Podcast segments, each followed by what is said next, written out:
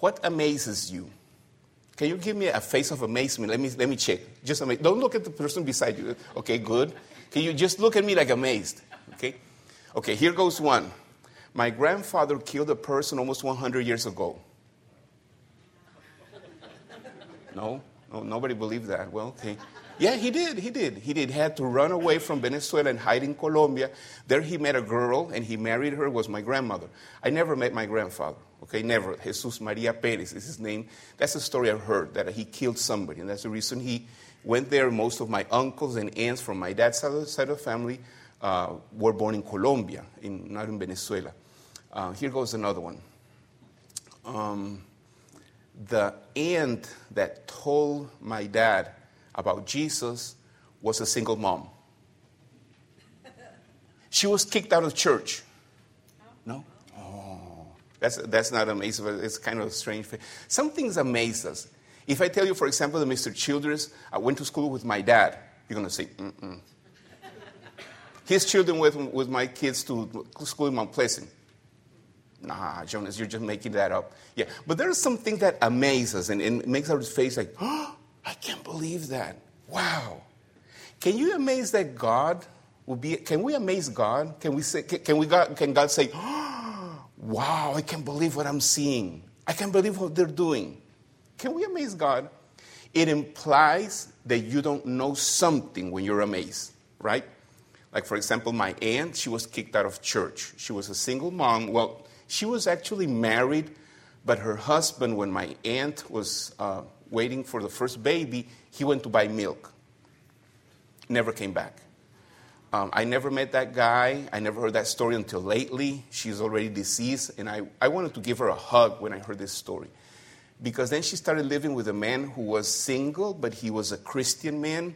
And from there came all my cousins that I know. One, one older one called Asia, and then all the rest, Lisaris, Walkiria, all my other cousins were, and they were kicked out of church because they were called bad names in church. They were the son, the children of a couple that were not married. I felt guilty for my cousins. But you know what?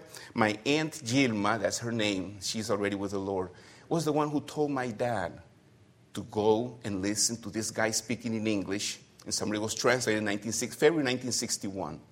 And my dad invited his girlfriend, my mom. And they both accepted Jesus with a guy who was preaching in English that happens to be Billy Graham. The only time he went to Venezuela, my mom and my dad accepted Jesus, and they changed a lot of things in their lives. Okay, my dad heard that his dad had committed uh, homicide, he killed somebody, but it's, it's, a lot of stories and stories and stories. But things that, that amaze us make us change our face. And I was asking you, can we amaze God? Does God marvel with the things that we do? It implies that we don't know something, right? When we give a news about something, we get amazed, we get marvel, and our face change because we're surprised to hear that. There is a story, there is a time in the Bible, maybe it happened many times, but there's a story in the Bible where Jesus marveled, marveled. I don't know if his eyes went like this, or his mouth, his jaw dropped, or something, but there's something somebody did that makes Jesus marvel. We're going to go through that story today. It is in Luke chapter 7. Jesus is a marvel, and we're going to re- read about it. When I come here, I pray. When I'm driving during the week, and I know that I'm going to pray here, uh, preach here, I pray, Lord, give me hope, give me faith, give me love. I want to bring to you um, faith. I want you to grow in faith. In faith, you grow in faith by believing the Word of God.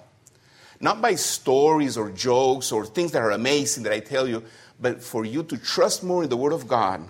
For you to, to believe what's going on here and you want to live like what the Word of God says, you grow in faith. I hope that. that that's, that's one of my prayers. Then also, I pray for love. Father, give me love so I can love this congregation like you do, and that they will have this love that you have for them for the community. And every time I come here, I hear story after story of what things that you're doing for the community, prayer walks.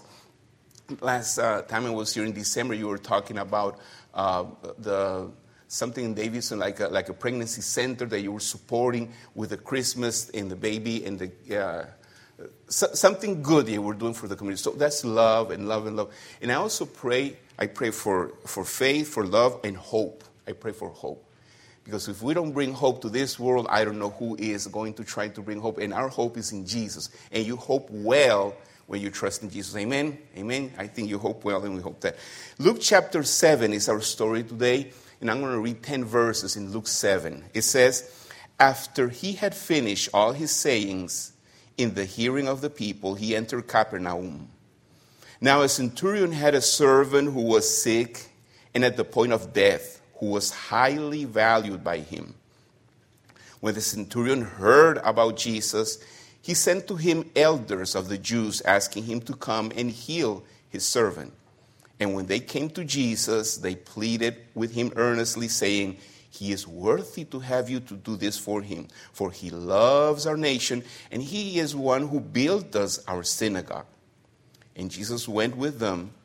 When he was not far from his house, the centurion sent friends, saying to him, Lord, do not trouble yourself, for, for I am not worthy to have you come under my roof.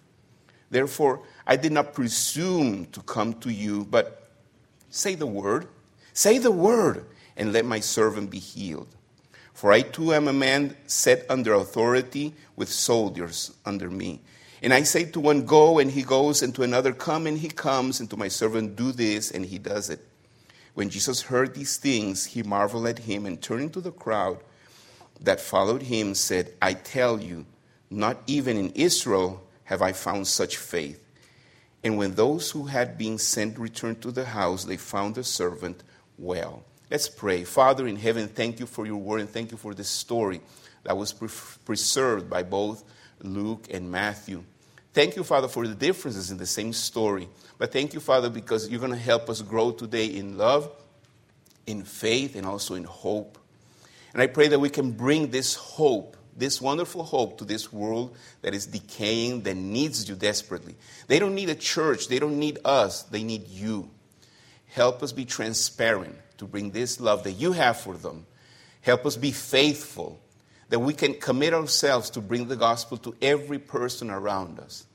I pray for those that, that are walking away from you. I pray for those that have left Jesus in second place in their hearts. Father, I pray for Bob Lohman and his family. Whatever is happening, Lord, I pray that you will be with him, that you will guide him, that you will comfort him, give him strength. And with any person or any family or any church that he is ministering, bless this man, Father, as he goes serving so many congregations and families. We pray, Father, in the name of Jesus. Amen. So Jesus is amazed.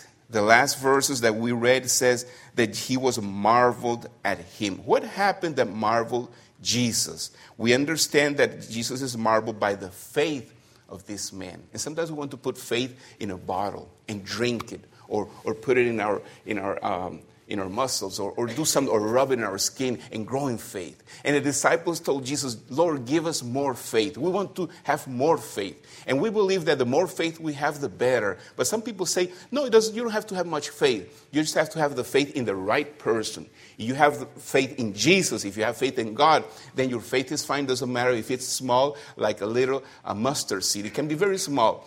But we all want to have faith. Amen? And you are here because you have some faith.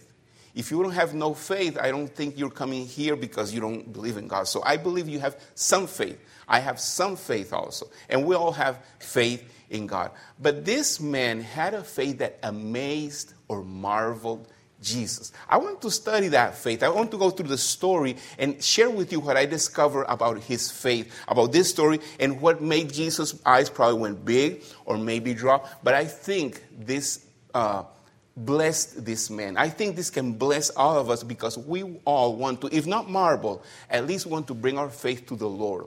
Because without faith, we cannot. Without faith, we cannot please God. I can tell you in the book of Hebrews says, without faith, you cannot please God. So if you want to come close to Him, we have to have faith. And many things that Jesus did was trying to look for faith. One time he was so upset, so upset that the Pharisees didn't, didn't believe that he just left the country of Israel. He just walked away, and there was a woman who never went to Sunday school or Saturday school. A woman who was desperate, calling him Jesus, son of David. Jesus, son of David.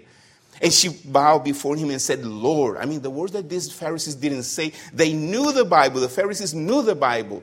But Jesus in front of them, teaching, sharing, doing the miracles, they will not believe. Jesus was so tired of the unbelief that he walked away and took a vacation to another country. One, one of these days I'll share with you that story. But today, Jesus is still in Capernaum the city where he, he, he established his ministry. Jesus was born in Bethlehem, he was raised in Nazareth, but here he is ministering from Capernaum. This is the city where he is. And the Bible says that he was teaching, and when he finished, he entered again into Capernaum. And the story tells about a centurion. What is a centurion? The, the word century, century, 100 years. Well, the same Latin word century means a hundred. In Spanish, we say cien for a hundred. So centurion means a person who gives orders a person who leads, a person who commands 100. But he is a Roman soldier. He is not Hebrew. He's not, he was not raised in, in the synagogue. He was not raised learning about Jehovah. He was not raised uh, learning about Moses. He had no idea who Elijah was. Probably he was not able to speak Hebrew. I don't know about him. All I know is that he was a centurion, and if he was Roman, he was very superstitious, or he was raised around superstition. Oh, Romans can be very superstitious. Dreams, cats, numbers, like number 13 or things like that, for them, bad luck. I'm not saying that 13 for them was a bad luck, but they were superstitious in everything around them. If they had a bad dream or a strange dream, remember the time when, when Jesus was going to come before Pontius Pilate? Pontius Pilate? Pontius Pilate's wife sent a message to him and said, Don't have nothing to do with this man because I had trouble all night with uh, recurrent dr- nightmares, dreams. Romans were very conscious about superstition, so this centurion might probably have a lot of superstitions around them. Okay, don't don't put salt behind you, or don't eat this way, or don't use left hand. I mean, any kind of superstition. That was his background. But this man had, had learned some th- different things. For example, the Bible tells us in verse 2 that he had a servant who was sick and was in the point of death. Romans were not very nice with other people. They had learned to keep these people, uh, th- these nations that were under them, uh, like friends, respect their religion, respect their traditions. But with death, no, no problem. Let me tell you something about Romans that you will not like when a Roman uh, soldier, when a Roman man, when a Roman uh, important person, wife was pregnant, he wanted a boy. And if he had a, if the woman had a girl, he said, just let her die. Just let her die, just to put in the trash. I want a boy. There are letters that have been preserved about Roman men that have told their wives, just let the baby die. And she had to obey, or the baby was killed because he wanted a boy. They were not nice with people at all. When, they, when Jesus, after Jesus died, resurrected, and left, went to heaven, the Christians, when they saw a war or they saw people dying, they came, pick up the bodies, wash them. Christians and not Christians, Jews and not Jews, they wash their bodies and bury them so the birds will not eat a body in, in, in, the, in the field. And Romans saw that and say, why do they love died bodies, dead bodies? Why do they love that? So Romans were not caring. Romans were not nice. But this Roman centurion was different. He was different. Look at this. Look, look, what it says. He had a servant, not a son, not a brother, not a daughter, a, uh, just a servant. Maybe it was a Hebrew servant. Maybe it was an Egyptian. Maybe it was a Roman servant. We don't know. But he was a point of death, and he was highly valued by him. That means that he loved him. He does not consider that servant inferior. He gave him orders, and the servant went and did what he told him. But when the servant got sick, he valued. He was interested in his, in his well being. And I promised you last time that I was here that I was going to bring you a passage about what the king should do. And I told you about Herod, and Herod should have a copy of the Bible. I have it here. You have it in your notes. Here you're going to find the notes for today's sermon. In Deuteronomy 17, verse 18, God commands the king, and this is very important that the king has a copy of the Bible. And the reason is very important for what we're learning this morning. Deuteronomy, Deuteronomy 17, verses 18 through 20. It says about the king of Israel. it says about Saul, David, or Solomon. I hope this will be good for our rulers. This year we're going to vote for president. We vote for, for our magistrates. We vote for, for the people who lead our country. Listen to this Deuteronomy 17, 18 through 20. And when he sits on the throne of his kingdom, he shall write for himself in a book a copy of this law, approved by the Levitical priests. And it shall be with him, and he shall read it, reading it all the days of his life. So he should do a devotional. The king is going to hand copy the Bible, the, the, the Old Testament, and keep it like, like his pillow, and read it every day of his life that may, may he learn to fear the Lord his God by keeping all the words of this law and these statutes and doing them. Verse 20, very important, that his heart may not be lifted up above his brothers. So Saul or David or Solomon will not believe that he is above his people, that he is serving them. Amen? Anybody say amen? that the king should be serving them and that he's the same and that God just picked him to serve and to rule over this nation with the Spirit of God. This is very important for any leader. And maybe this Roman soldier did not have a clue, but when I see that he valued his servant, I'm thinking, this man does not think he is more than him. Because if the servant is sick and he's about to die, what does that care? Who cares about it? Just get rid of him, get me another one. Kill him. He's going to die.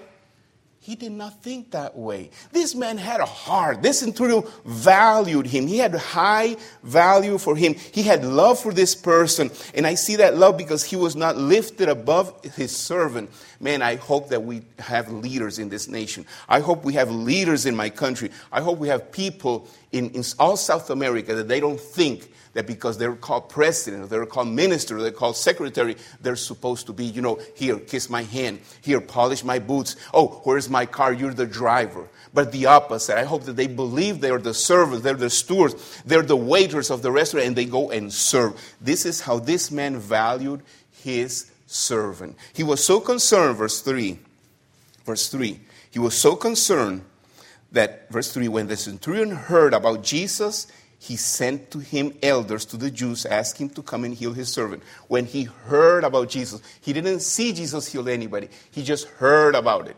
And where does, come, where does faith come from? He hears and he believes. He does not need to see him in person because faith comes from hearing and hearing through the word of Christ. Romans 10 17. So he heard about him and he said, That's the man. He heard about it, and maybe in his superstition, I don't know, but he said, Go get him. Please go get him. So he sent like an embassy. He sent a group of elders and please bring him because he had faith, he had belief. It's interesting. For me, it's very interesting that people say, come and see miracles. Nowadays, people say, come to the crusade of miracles. Come and see the miracles of God. I'm so scared of going and seeing miracles because miracles in times of Jesus were for judgment and people who believed did not need to see. This man had not seen. He heard about Jesus and he believed. Oh man, hallelujah. If, if we can just hear and believe if we can listen to the word of God and say, God, Lord, Lord, change me like this man, he is so willing that he sends an embassy. You say, well, if he has so much faith, why doesn't he go in person? Why doesn't he go and kneel before Jesus and tell him he was so, yeah, he, he got faith, but he was humbled too. We're going to see that later, that he, he, he, he, he didn't want to go. But he believed that he sent a group of people. Verse 4, verse 4 and when he came, they came to Jesus, they pleaded with him earnestly, saying, He is worthy. I like that word worthy because I'm not. I like the word worthy because I'm not. But these men, friends of the, of the centurion, said, He is worthy. I'm not worthy. Jesus died for my sins and he made me worthy. I'm not worthy to be in here. I should be in Venezuela doing something else. But God decided just to bring me and put me here to preach this Sunday for you. Amen? And bring God's word, and I'm trying to do it in my best English. This man was not worthy, but the, the friend, his friend said, He is worthy to have you do this for him. Heal his servant. Do what he asks because, and here's two reasons. He loves our nation. He loves our nation. And he built us a synagogue. Later he's going to say, I'm not worthy. But right now, these friends say he is worthy because he loves our nation. He has built us a synagogue. Listen to this. Listen to the message. I don't see God anywhere. I don't see that they say he has become one of us, or he believes in Abraham, or he adores the most high God. They try to like take away God from his, their conversation. Sometimes we do that when we're sharing Jesus. Sometimes we're doing this when, when we're going to the community. We try to hide Jesus. We don't want to be too preachy. We don't want to be too religious. We don't want to look like, like too holy. But there's nothing wrong in saying in the name of Jesus. There's nothing wrong to say, I love you because God loves me. There's nothing wrong to say, this man is under conviction, Jesus. The, Jehovah, the, the God of Abraham, has convicted this man and he is a true believer. There's nothing wrong with that. But they were kind of afraid and said, he, He's worthy to do it. Go and do it. Go do it, Jesus. You healed him. Use, use your power and do it because he loves our nation and he's one who built our synagogue. I see in this man generosity. I see in this man generosity. He, his love for the people of, of Israel moves him to give generously. He gave his time, he gave his money, and probably efforts. In 2 Corinthians 8 1 through 5, we see a generous heart. We see a generous heart from a congregation, from a group of people that were the church in Macedonia. Probably you have heard a church called Macedonia in North Carolina or in Georgia, South Carolina. You say, why are they called Macedonia? What does that name mean? Well, maybe they got it from 2 Corinthians 8, and you have it in your notes. You can check that at home. 2 Corinthians 8, 1 through 5. Paul is exalting this congregation about their generosity. And I want to talk about the generosity of this man, this centurion. And I go to this word in 2 Corinthians 8 1 through 5. We want you to know, brothers, about the grace of God that has given, been given among the churches of Macedonia.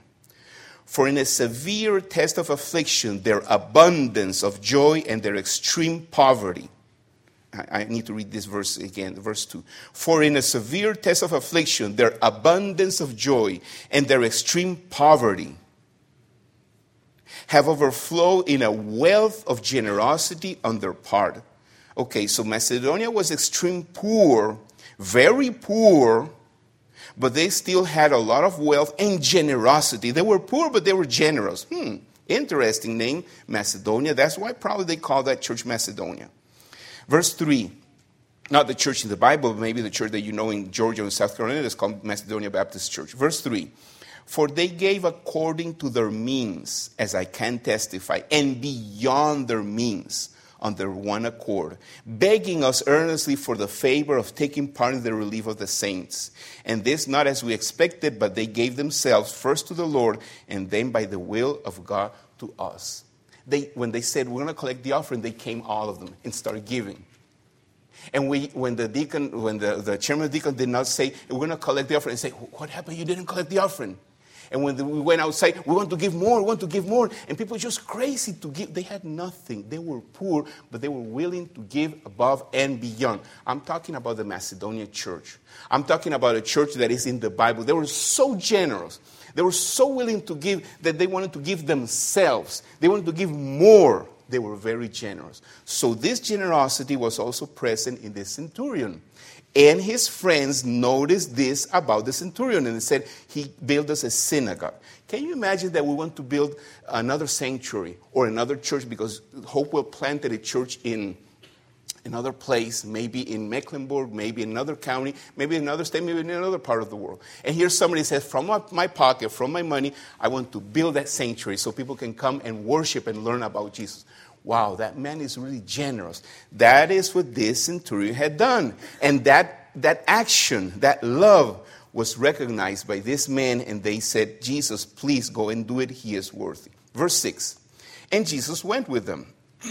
when he was not far from the house, the Lord sent friends. Maybe he was looking through the window to see if, he, if something, if they, his friends came back. What happened? his friend is not well yet. They, could they find Jesus? So he was looking through the window, and then he saw, oh, Jesus is coming, and he's coming with them. Oh, oh, oh no! Here, send more people. And he said, more people saying, Lord, do not trouble yourself, for I am not worthy to have come under my roof. He calls Jesus Lord. You know what this means for a Roman soldier? That they had to stand in front of Caesar, in front of their emperor, and call their emperor Lord. Kyrios. Their, their Caesar, the emperor, was God for them. And I say God with lowercase g because the only God that we know is the creator of heaven and earth. But they call their emperor Lord, Kyrios, Sir, God, they call him. And this man is calling Jesus Lord. Do not trouble yourself, for I am not worthy to have you come under my roof.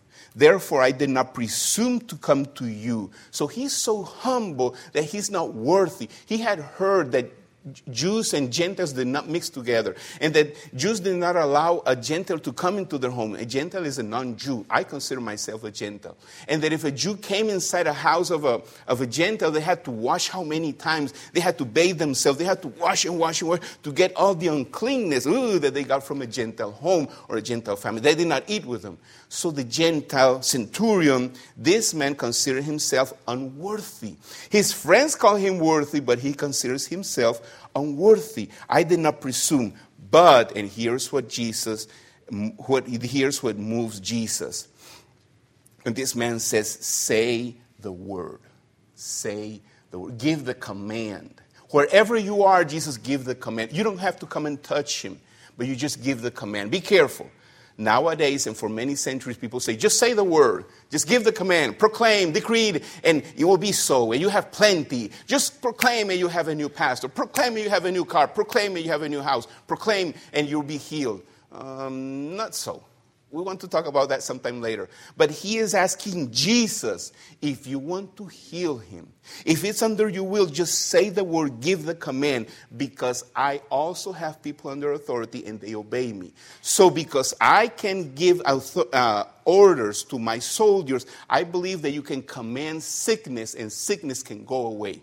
I know that you can command demons and demons go away. I know that if there is a storm and you call the wind and say, Stop, wind, the wind will stop. And I believe that if you talk to the sun and the sun stop, the sun will stop. So all you have to do is say the word. I don't need to see it, I don't need to hear it. I believe you are the Lord and I believe that where you are, you can say, and my servant will be healed. I will just believe that you are. That made Jesus' jaw. That made Jesus' eyes. He said, I have not seen this faith in all Israel. They have been learning the Bible and all the miracles that Elijah, Enoch, Elisha, Abraham, David, all these miracles that happened and they don't believe. They have all these prophecies about the Messiah and they see me fulfilling, and Jesus says, and they don't believe. But this man who had never been in church, this man that does not go to church, he's never heard the gospel, believes in the power of the command. Jesus' power is so big, his, his words are so big that he can speak and universes show up. Jesus speaks and the sun starts existing. He speaks and there is a moon. Can, you make a moon? I mean, out of nothing, out of nothing. Not that God gives you a lot of sand, you know, and metals and things, and you put it together, and whoo, and here we have a moon, Father. No, out of nothing, out of nothing, can you make a sun? Can you make Saturn? Can you make an ocean? Can you make a person? A few days ago, people say, oh, now we can make life because we can put together this and this, and we can make life. Ha! Make it out of nothing.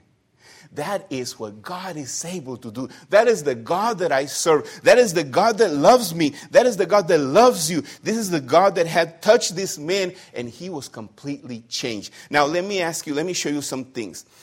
Jesus was not, was not amazed by the love of this man, though this man was very loving. He loved inferior people. He loved his servant. and I say inferior, please excuse me for using that word, but it was inferior because he was he was a centurion, okay? If I say that word, it was please excuse I don't like to say that because people are not inferior than anyone. But he people that were his servant, he loved them, he valued them. That does not amaze Jesus. He he uh, uh, this Jesus, uh, this man hears about Jesus and believes. Uh, he, he, Jesus was not amazed or marveled by the love he had for, for the nation of Israel, though he built them a synagogue.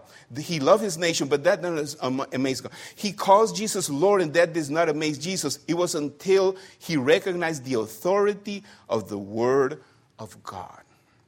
How powerful your Word is, I believe it. I believe you are Lord, you're the Messiah. I believe that you have power over everything. And that amazed Jesus. There is a church in Spanish, in Kannapolis, somewhere, that is called Come and See. Come and See. Um, I pray for that every time I drive by. I say, "Pray, Father." I pray that they will they will believe, they will believe and then see, or believe and don't see, but believe. because sometimes these churches are so focused and come and see the miracles. I pray for miracles. I pray for things to happen, but I don't pray that I go see them because Jesus said that when, when we have so many miracles, we're going to be judged. We're going to be judged. And then the, the city of Sodom and Gomorrah, the people of Nineveh didn't see and they repented. Well, Sodom and Gomorrah didn't repent, but it, they, will, they will judge us because we needed to see. And because people in, in times of Jesus, they saw the miracles. Can you imagine Lazarus coming out alive, walking? That's, that's incredible. And people saying, we're going to kill him. We're going to kill Lazarus. We're going to kill him. So people did not want to believe. They did not want to believe. Even if they had miracles, they didn't want to believe. This man believed in Jesus even if this Jesus didn't show up. He didn't have to see Jesus. He didn't have to hear the voice. He didn't have to see Jesus touching the man. Jesus give the command, and I will believe. Do you believe in God's word? Do you believe in God's word? Do you love God's word? Do you love God's commands like this man loved Jesus' orders and commands? Do you accept Jesus' commands and orders like this man accepts them, accepted them? I pray this morning that our lives will be transformed by the love of Jesus for this man, by the love of this man for his servant, but especially by the, the understanding of this man of the authority of Jesus. Let's pray. Father in heaven, this morning, this morning, Father, we need you so desperately because this world is turning around upside down without you. Because we hear about wars and more hate. Because we, we hear every time more and more that wrong is right and that you and your word is wrong and we need you, Father. Oh Lord, change our hearts. Give us the compassion that Jesus had. Father, I believe Jesus was busy. He was probably tired. I can imagine, Father, that Jesus came from preaching and he wanted to sit down and relax, like probably any other pastor preaches and he needs time to sit down. But when he was asked, Come and heal this person, Jesus was willing to go. Father, give us Jesus' energy, give us Jesus' love. Jesus, God, give us his perseverance. But give us also, Father, this faith. We want to believe in your word. We want to study and love your word, cherish your word. Use it, Father, for, to love others. I pray in the name of Jesus, Lord, that your word will change us. Not only to amaze you, to marvel you, not only do that, but to worship you, to glorify you. Transform our lives with the power of your word that we will fall in love with your commands, Father. That we will, be, we will run to do them just like the Macedonians wanted to give, that we will also want to fulfill what you have asked us to do. Lord, there is a world like the children are do- doing. They go to the United Kingdom. Maybe our, our United Kingdom is around us. Maybe it's our neighbors. Maybe it's our family. Maybe it's the people that work or go to school with us. They need to see love. They need to see better vocabulary in our, in our mouths. They need to see you. They're going to read not Matthew, Mark, Luke, and John. They're going to read our lives. Change me, Father. Transform me. Make me like this centurion, humble, and don't consider myself worthy. It doesn't matter if other people say he's worthy, that we consider before you all the time unworthy. So your grace will be poured upon us. Father, that we will be like the like the, the, the tax collector in Jesus' time who just only hit his chest and say, Be listen to me, oh, oh Lord, you I'm so I'm such a sinner. Forgive me because I'm such a sinner. Change us, Father, and give us this humble heart. Father, I want to pray this morning for the pastor's family. I don't know them. Maybe nobody in this church knows them yet. Maybe he does not know he's coming to Hopewell, but you do. I believe that you do know who this pastor is. You have his name, his family, his children. You know where he is. In the name of Jesus, we pray, Father that you start touching things around him and separate him and his family from anything that is around this pastor. I'm not asking you that he'll be fired or he will quit what he's doing. but you're the one who can make miracle, miraculous things, Lord. You're the one who does the supernatural. We want to see it, Father, so you take the glory. Touch everything around the pastor for Hopewell. Start loosing. Start touching our hearts, Father, so when this man of God, his wife, and his children come here, Father, he'll be surrounded by the love of Hopewell Baptist. Like they, they love me so much, Father. I, I, every time I come here, Lord, you know, you're, you're my witness. Tears come through my eyes because of the love of this congregation.